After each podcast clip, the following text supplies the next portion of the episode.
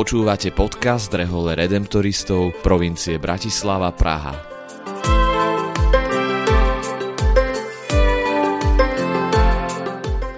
V tejto sérii podcastu hovoríme o nádeji. Víziou redemptoristov na najbližších 6 rokov je byť vo svete misionármi nádeje v šľapajach vykupiteľa. O tom, aká je ich osobná skúsenosť s nádejou a čo pre nich znamená byť misionármi nádeje v každodennej službe ľuďom, sa budeme rozprávať s našimi spolubratmi.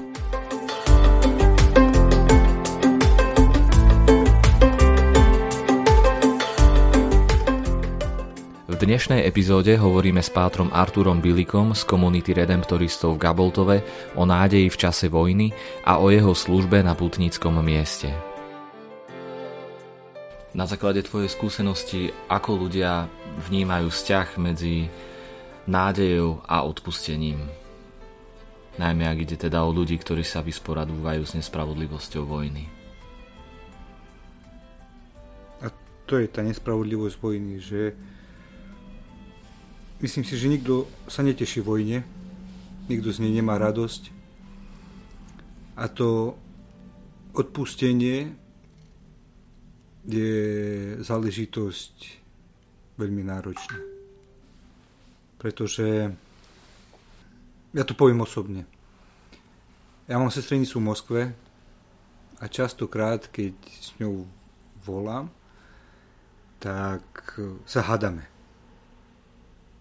Zvyšujem hlas, kričím.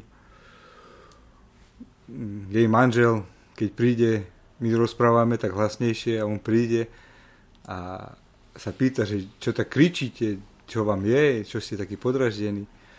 A ja mu hovorím, že my si tu iba rodinné vzťahy ututlávame. Hej.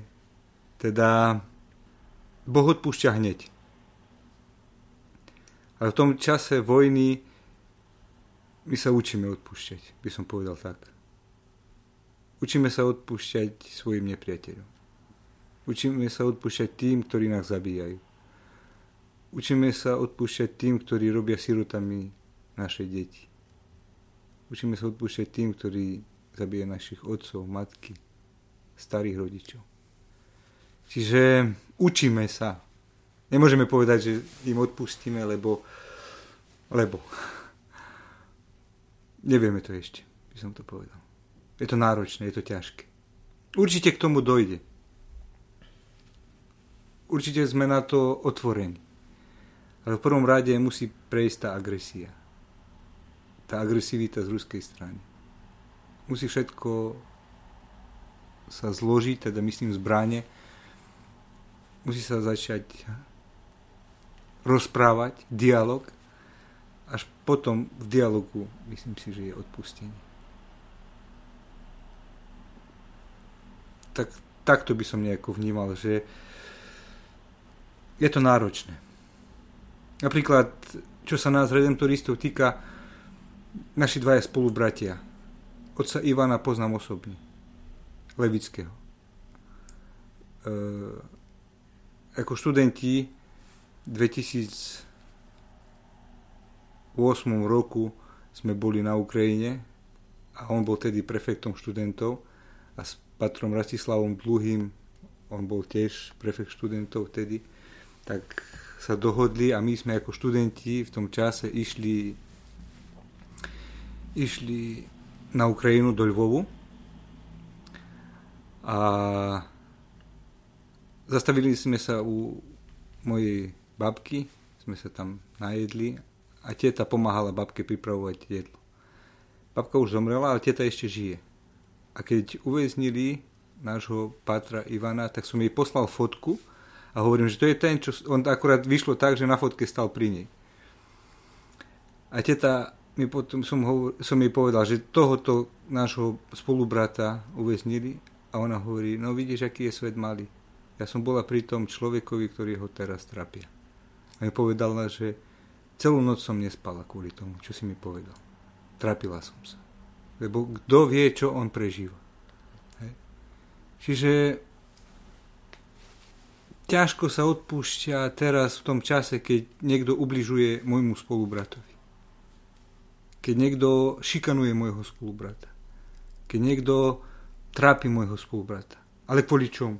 Čo on urobil také zle? Že išiel na námestie s ľuďmi sa modliť a prosiť Boha, aby Boh pomáhal ľuďom. Také nepochopiteľné, ťažké, náročné. Ale ešte raz chcem povedať, že všetko má to zmysel a k tomu odpusteniu dojde raz.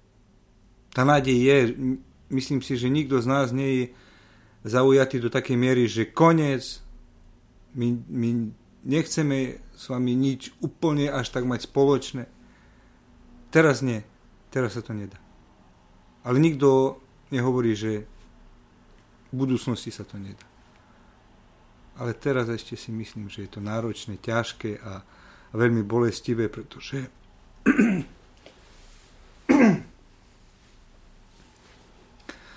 pretože ubližujú našim blízkym. Tých, tým, ktorí sú nám veľmi blízki. Dokonca aj redemptoristom. A to je veľmi zlé. Artur, už niekoľko rokov pôsobíš na putnickom mieste v Gaboltove. Prichádzajú aj tam ľudia hľadať nádej pre svoje životy? Určite.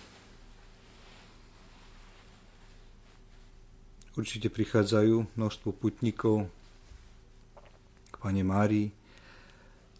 A možno tak na záver by som chcel povedať, od koho by sme sa mohli učiť a máme sa učiť tej nádeji.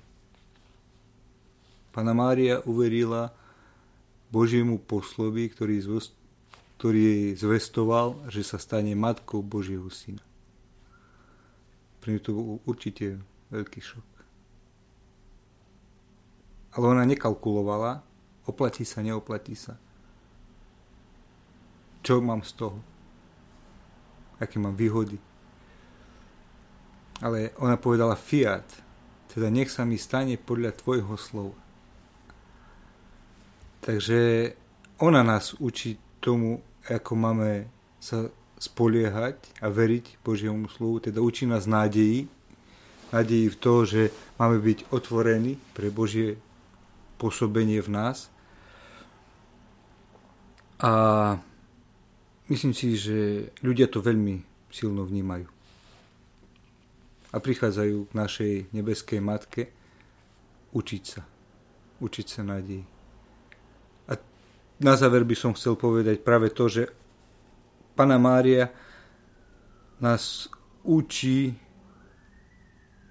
milovať Boha, Božieho Syna, ale zároveň aj dôverovať mu. Dôverovať mu každý deň. Dôverovať mu aj vtedy, keď je ťažko, keď všetkému nerozumiem, keď všetko sa zdá veľmi náročné, ťažké, zlé. Veď Herodes e, chcel malé dieťa Ježiša zavraždiť. Aké to bolo pre ňu, ako pre mamu? Určite náročné. Museli aj oni utekať, lebo išlo o život. Utekali do Egypta. Určite to neprinášalo jej žiadnu slásť, ani radosť. A napriek tomu ona nepovedala, no pane Bože, to ako si to, to, to hento dopustil. Čo si to dovoluješ? Veď to je Boží syn. Veď ty si mi ho dal, ja sa o neho staram a ty dopúšťaš takéto skúšky na mňa.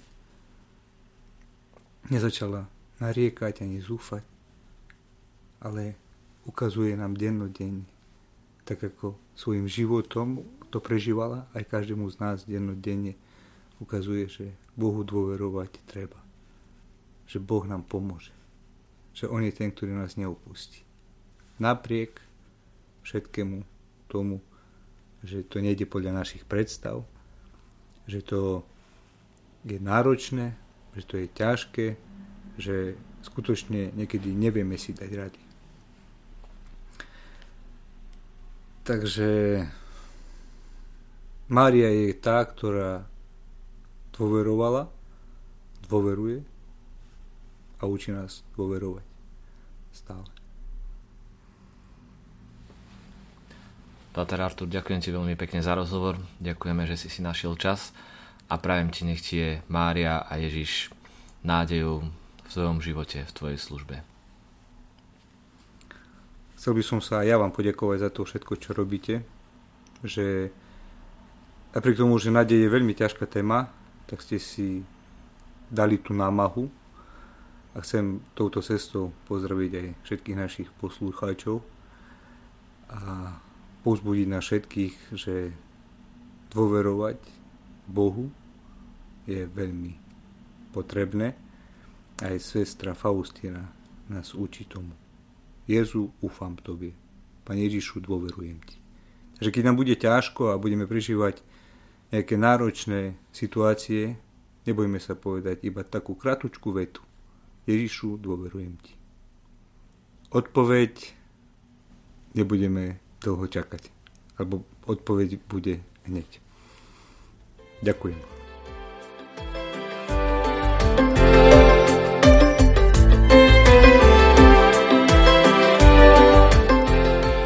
Pátrom Arturom Bilikom sme sa rozprávali o nádeji.